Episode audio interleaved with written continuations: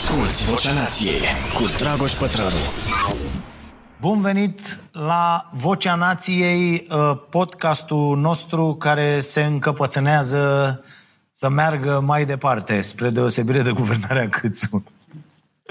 Uh, ediția cu numărul 117, revenirea la mai bine. Mă rog, eu, e un joc de cuvinte aici. Prima dată am vrut să-i zicem revenirea la uh, normalitate, apoi uh, cumva toată lumea vrea să întoarcă la mai bine decât era și a ieșit acest joc. Credeam cu toții că automat ne vom întoarce și la vremuri mai bune, nu? Da, pare cumva colom de la capăt. Și singurul lucru bun în, în toată nebunia asta e, e că poate mai primim încă un răgaz, dacă poate fi un lucru bun, un răgaz în care să reflectăm dacă vrem să ne întoarcem la normalitatea pe care o cunoșteam înainte. Și despre asta vom vorbi astăzi în acest podcast pe care aș vrea să îl dedic unui om care mi-a fost foarte, foarte drag și despre care am scris ieri în newsletterul care a ajuns la cei cam 10.000 de oameni care sunt uh, abonați. Uh, este vorba despre Ivan Pațaichin. Uh, și aș vrea să vorbim despre, despre cum arată normalitatea la care am vrea cu toții să ne întoarcem. Uh, antropologul David Graeber, cred că ați auzit de el, uh, scria într-un ultim eseu, înainte să moară anul trecut, uh, că la un moment dat, când uh, toată nebunia din timpul pandemiei se va termina și criza va fi oficial declarată încheiată, vom fi încurajați să ne întoarcem la normalitate, la, la obiceiurile noastre de dinainte, să, să ne trezim din vis, spunea el. Și compara perioada aceasta cu cea de după criza financiară din 2008, când la un moment dat oamenii au avut un mic răgaz să-și pună întrebări despre felul în care funcționează lucrurile. Să se întrebe, vă aduceți aminte, perioada aia 2008, 2009, 2010, băi, ă, ă, ce înseamnă de fapt ă, economia? Ce sunt finanțele? Ce sunt datoriile? Tot auzeam despre datorii, despre bule. Ce sunt bulele? Ce, ce sunt banii? Nu? Și desigur, peste toate astea, după ce ne-am răspuns mai bine sau mai rău la întrebările astea, venea altă întrebare. N-am putea face lucrurile altfel, astfel încât să nu se mai întâmple Uh, așa nenorociri? Doar că în 2008 n-am avut timpul necesar să răspundem la toate aceste întrebări. Pentru că au existat unii care au insistat să, să, să fie lăsate filozofia și gândurile astea de schimba lumea la o parte și, și să trecem înapoi la muncă. Da? Hashtag la muncă. Și, mă rog, fiecare perioadă își are propriile Raluca Turcan, Violeta Alexandru și așa mai departe. Eseul lui Graeber uh, uh, este, e, dacă vreți, o rugăminte adresată nouă tuturor, uh, ca de data asta să nu mai cădem în aceeași capcană și să nu mai facem așa. E, uh, uh, Graeber ăsta avea o minte uh, tare faină, a scris și a gândit multe idei foarte, foarte bune, vi recomand. Uh, cred că ne-ar fi ajutat pe toți uh, uh, să-l, să-l putem citi în, în perioada asta. De exemplu, el a scris în cartea Bullshit Jobs uh, și despre relația invers proporțională dintre uh, uh, valoarea muncii Uh, cum s-au numit, lucrătorilor esențiali, am auzit uh, sintagma asta foarte des în această perioadă, lucrători esențiali, uh, deci valoarea muncii lucrătorilor esențiali și salariile corespunzătoare acestor munci și asta cu mult înainte ca noi să devenim conștienți de ea în timpul pandemiei. E, cu cât valoarea socială a unui loc de muncă e mai mare, cu atât acel loc de muncă e plătit mai prost. La începutul pandemiei, mulți dintre oameni și-au dat seama de utilitatea reală a joburilor lor. Și întreaga lume i-a aplaudat pe lucrătorii esențiali care au continuat să muncească pentru ca mâncarea să ajungă în magazine, să fie așezată la raf, să fie preparată, să le fie livrată la ușă, uh, iar resturile pe care le aruncăm la gunoi să ne fie ridicate din fața casei și totul să fie ok, da? Dar acești lucrători esențiali își pierd aplauzele și susținerea, asta e foarte tare, în momentul în care cer un salariu care să le asigure o viață decentă. De ce oare? Graeber spune în acest ultim eseu că economia, cea de care politicienii au atât de multă grijă și despre care vorbesc ca și cum um, ar exista așa independent de oameni, economia este doar felul în care ne asigurăm unul altuia ce avem nevoie ca să trăim. Foarte, foarte tare. Da? Deci, felul în care ne asigurăm unii altora ce avem nevoie ca să trăim. Și ne propunea autorul să nu ne mai întoarcem la o normalitate în care cei care fac muncile cele mai importante să fie plătiți prost și să fie umiliți. Da? Să nu lăsăm perioada asta să, să treacă și să ne întoarcem la ce era înainte. Deși lumea zici că e oarbă, zici că e și o furie de asta. Nu, să fie la fel, la fel, să consumăm ca niște idioți, să nu fim conștienți de nimic. Este, este incredibil. E, Graeber ăsta ne, ne, ne, ne îndemna să creăm o economie care să aibă grijă de oamenii care au grijă de noi. Bun. Există totuși niște uh, uh, semne că unele lucruri se schimbă. Um, de exemplu, dacă ultimele sondaje și studii sunt corecte, uh, se previzionează că peste 40% dintre oameni la nivel global plănuiesc să schimbe locul de muncă până la finalul acestui an. Iar peste 45% dintre oameni plănuiesc să facă o, tra- o, o tranziție majoră în carieră. Ceea ce e enorm, vă dați seama. În decursul ultimului an, domeniul muncii a trecut prin niște schimbări uh, uh, uh, profunde. Așteptările angajaților se schimbă. Cei care au muncit de acasă vor să aibă în continuare această posibilitate.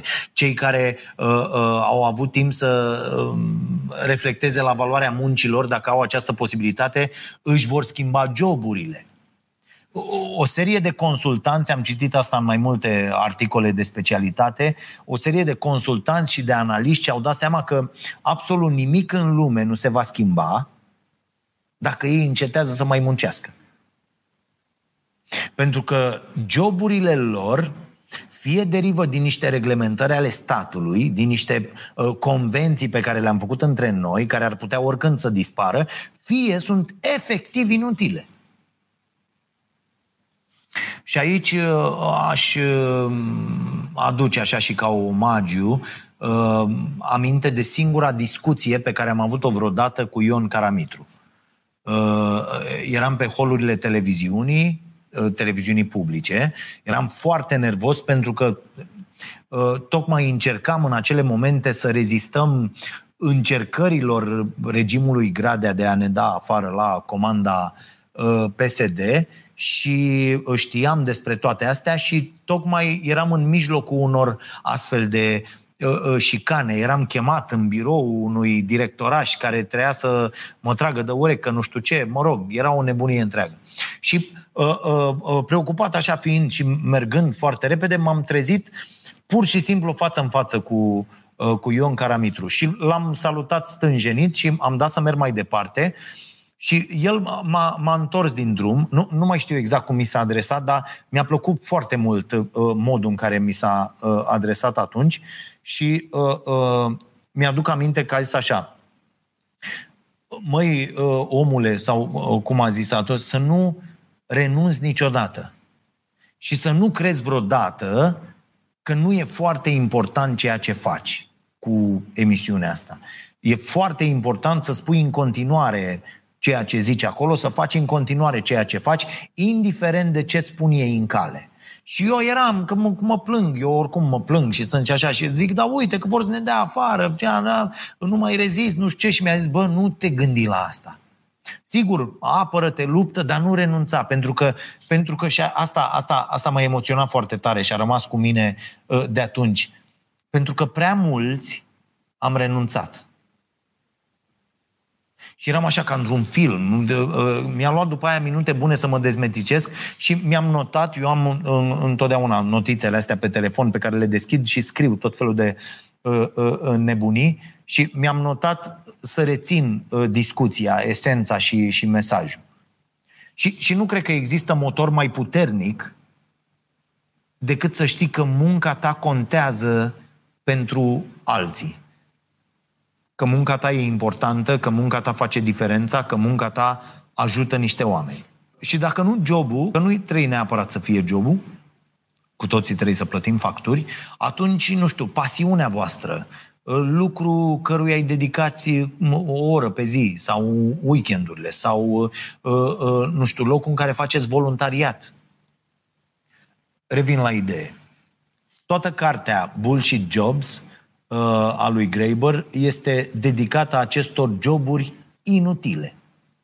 Și teoria lui vine cumva să confirme ce spunea Keynes în 1930, uh, că automatizarea va elimina o mare parte dintre joburi și că știți foarte bine, nevoia oamenilor de a munci va fi mult mai mică și o să avem uh, săptămâna de lucru cu foarte puține ore și i-am auzit pe mulți aici că uh, pare că n-a avut dreptate omul. Da? Pentru că, mă rog, muncim în continuare la fel de mult, dar uh, uh, Graeber spune că, de fapt, nevoia de muncă este chiar mult mai mică. Și nu știu dacă voi simțiți asta, dar eu, mie așa mi se pare. Asculți Vocea Nației, disponibilă pe iTunes, Spotify, SoundCloud sau pe starea nației.ro la secțiunea podcast. Dacă economia înseamnă să ne asigurăm unul altuia ce avem nevoie ca să trăim, am putea să facem asta cu mult, cu mult mai puțin efort. Doar că în loc să muncim mai puțin ca să îndeplinim acest scop, golurile lăsate de automatizare au fost umplute cu joburi de care nu este de fapt nevoie. Da? Presiunea asta de a face posibilă existența a, a, a, a cât mai multe joburi a, a, ca a, a, sursă unică pentru asigurarea supraviețuirii, că aici este o, o, o mare problemă, combinată cu ideea că doar cei care muncesc sunt niște oameni vrednici, asta e, o, asta e tâmpenia a, a, acestor ultimi 250-300 de ani, Uh, uh, a condus către o poveste globală în care ocuparea cât mai mare a forței de muncă să fie un deziderat suprem. Ați văzut chestiile alea? Domne, noi ne propunem uh, șomaj zero. Când avem șomaj zero, suntem realizați. E, David Graeber spune că dacă ar fi să eliminăm joburile inutile, am vedea, în tocmai cum Keynes a prezis, între 50 și 60% dintre joburi chiar au fost eliminate de automatizare. Și aici urmează partea foarte interesantă.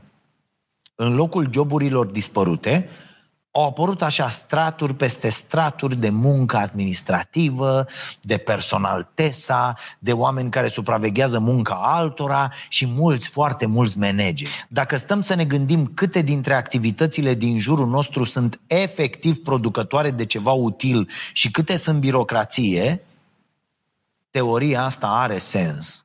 Uitați-vă peste tot, organizațiile mici care se descurcă în nebunia asta, cum e și fabricuța asta noastră, o fac pentru că nu există șefi care nu fac nimic, ci pentru că există oameni care muncesc cot la cot cu ceilalți, ba chiar mai mult uh, uh, decât mulți oameni din organizație, pentru că așa merg lucrurile uh, uh, înainte și mai departe. Sigur că există numeroase încercări de a se demonstra că ideea asta e de fapt eronată și că sunt extrem de utile și importante toate funcțiile astea apărute în, în ultimii ani, cel puțin, nu știu, în ultimii 10-15 ani au apărut la joburi de care n-are nevoie nimeni. În opinia mea trebuie să fii undeva pe, pe un norișor de ăsta de inteligență deasupra tuturor ca să înțelegi felul în care sunt corelate toate joburile astea de absolut, absolut inutile. E, Graeber uh, uh, le demontează foarte fain pe fiecare în parte în, în cartea asta lui și te pune serios pe gânduri cu privire la utilitatea celor 8 sau 9 ore pe care le petreci zilnic în același loc.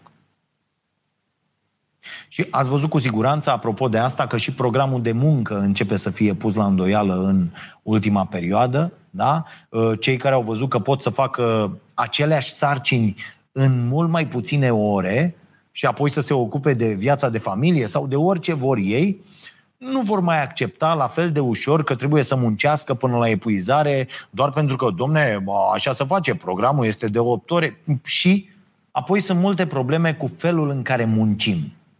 Da? Probleme care au fost uh, uh, accentuate în această perioadă. Și extrem de important e faptul că am realizat că există oameni care produc lucruri esențiale sau prestează servicii esențiale, fără de care n-am putea supraviețui, dar care sunt extrem de prost plătiți. O altă problemă e că am realizat că avem o obsesie, e o adevărată obsesie pentru productivitate. Da? Asta a ajuns să fie uh, transpusă în orice activitate, în orice. Uh, uh, și sigur că, uite, eu și recunosc asta și râd astăzi când constat cât de mult timp am privit lucrurile total greșit, pentru că noi creștem cu aceste mesaje absolut idiote, periculoase, imbecile și le considerăm normale. Și atunci când uh, vedem cum ar trebui să stea de fapt lucrurile, să ne fie tuturor mai bine, respingem, bineînțeles, acele idei. Uh, Ați pățit în perioada asta să aveți într-o zi uh, mai puțin de muncit și să vă simțiți cumva vinovați? Să, să căutați să găsiți și mai mult de muncă? Am ajuns să avem nevoie constant uh, uh, de ceva util de făcut. Și tot mai des avem senzația că doar munca remunerată este utilă. De fapt, suntem atât de obișnuiți să fim tratați ca o resursă da? de piața muncii, de, de toată lumea, de patroni, de antreprenori, încât și în mijlocul unei crize globale am simțit uneori nevoia să, să ne folosim tot timpul pentru muncă. Totuși, lecție, și asta e foarte important, nimeni, niciodată, sau mă rog, probabil doar niște nebuni, dar Nimeni niciodată n-a regretat la finalul vieții că a petrecut prea puțin timp muncind, ci tocmai contrariu este valabil. Există și aici o carte cu regretele oamenilor înainte să moară. A fost tradusă și la noi, se numește Cele mai mari cinci regrete ale persoanelor aflate în pragul morții. Da, e scrisă de Bronnie Ware, o asistentă din Australia care a îngrijit pacienți în ultimele zile de viață și le-a documentat regretele. Fabulos. Și a remarcat câteva mari teme care se regăseau cel mai des în regretele lor. Prima este lipsa curajului de a-ți urmări visurile. Când te uiți înapoi, e mai ușor să vezi câte lucruri ai ratat din cauza deciziilor pe care le-ai luat. Libertatea pe care ți-o dă sănătatea e ușor de trecut cu vederea până când nu mai ai și îți dai seama că pentru multe dintre lucruri a trecut vremea. De-aia vă zic, dormiți cât trebuie, hrăniți-vă, nu mâncați toate prostiile, aveți grijă de voi și de corpul vostru și de sănătatea voastră, pentru că Uh, uh, așa cu timpul vă vine și mintea, veți privi altfel lucrurile și lumea și veți avea o altă perspectivă asupra uh, lucrurilor și ați putea face chestii, acțiuni, să, să construiți tot felul de, de lucruri, astfel încât atunci când vă uitați înapoi, să nu vă pară rău. Apoi un alt regret exprimat des este pierderea legăturii cu prietenii. Da? Omul nu poate fi o insulă, niciun om. Și devenim, din păcate, atât de prinși cu toate mărunțișurile vieții încât lăsăm relațiile să se piardă. Ceea ce e o prostie imensă. Și de multe ori nu e vina noastră că suntem atât de prinși și că ne dăm seama târziu de tot ce era mai important, pentru că la naiba sunt o grămadă de lucruri de făcut în viața asta, lucruri care sunt menținute în mod artificial să fie greu de făcut, nu pentru că n-ar putea fi simple. Totul, uite, nebunia asta, curentul, relația cu furnizorii de utilități, că nu știi cu cine dracu, cum să faci, cu autoritățile, toată, toată birocrația asta dementă din jurul oricărui demers. De asta avem nevoie de instituții și de politici publice construite în jurul nevoilor oamenilor. Pentru că viața, viața înseamnă deja prea multă muncă și în afara muncii remunerate. Gândiți-vă la o mamă care crește copii sau... Iar acesta e unul dintre cele mai mari regrete expuse în cartea scrisă de, de tip asta. Munca prea multă. Aproape toți pacienții îngrijiți de autoare au regretat timpul pierdut departe de familie în avantajul unei cariere. Uh, uh, revin acum la Graeber, care scria în uh, Bullshit Jobs că într-un cimitir nu o să vezi niciodată scris pe piatră secretară, pasnic, consultat de vânzări, medic, profesoară, cercetătoare, ci o să vezi de, de foarte multe ori, de cele mai multe ori, tată, bunic, mamă, prieten. Deci, relațiile cu alți oameni care ne-au definit în timpul vieții. În ciuda acestei realități, uh, în timpul vieții suntem definiți de joburile pe care le avem dacă le avem. Cine n-are e un, un pierd de vară, un jegos, un idiot, un tâmpit. Întrebarea asta cu ce te ocupi este printre primele pe care ni le adresăm când ne cunoaștem, nu? Și tu ce faci? Sau copilul ce întreba la școală? Ce e tactul? Pe lângă imposibilitatea asta de a disocia munca de supraviețuire, oamenii au dobândit în timp și o venerație de asta profund înrădăcinată pentru uh, uh, cei ce arată că muncesc mult. Da? Și eu mă, mă laud cu orele mele de muncă de când mă știu, ca un bou. Uh, nici nu contează uh, dacă ceea ce se produce în urma acelei munci e util sau dacă e complet fără sens sau uh, chiar contribuie de fapt la degradarea mediului sau la afectarea calității vieții altor oameni. Și există un consens aproape uh, uh, general că ăștia care muncesc foarte mult, Merită, domne, de plină apreciere a societății, indiferent de obiectul muncilor. Pe când stările de inactivitate sau de prea mult timp liber sunt văzute prost, sunt, sunt, sunt doar o problemă care trebuie rezolvată cât mai repede. Uite, mai știți goana părinților după 90, cei care au acum uh, peste 35, 40, 45 de ani și aduc aminte foarte bine goana asta a părinților să dea ceva undeva să-și lipească, domne, și ei copii să le meargă, mă, și copiilor vechi, să aibă, mă, și ei carte de muncă, că asta e important, mă, nu mai sta, mă, nu mai, mă, n-am găsit ceva sau nu mai sta, mă, du-te, mă, agață-te undeva, mă, du-te, mă, pune-te undeva acolo și du-te, mă, la muncă în fiecare zi. Și ăsta e un fapt pe care l-am normalizat așa prin obișnuința noastră cu el. Asta e normalitatea la care n-ar trebui, în opinia mea, să ne întoarcem după această perioadă. Și să nu mă înțelegeți greșit, lucrez mult mai multe ore pe zi de când mă știu decât ar trebui. Uh, uh, și nu fac aici, nu am făcut niciodată elogiu inactivității. Da? da? Zic doar că am traversat cu toții un moment foarte bun în care să, să reevaluăm cum ne raportăm la muncă. Cât de mult muncim, da? Și pentru ce scop. și mai ales cum îi apreciem noi pe cei care fac munca fără de care noi n-am putea trăi în cel mai propriu sens al cuvântului. Recomandare de carte. Ca recomandări, așadar, uh, uh, puteți citi ultimul articol al lui uh, Graeber online. Avem linkul mai jos, o să vi-l lase Caterina, îl pune și în chat și la explicația de pe YouTube. Apoi, cartea Bullshit Jobs nu s-a tradus în limba română, dar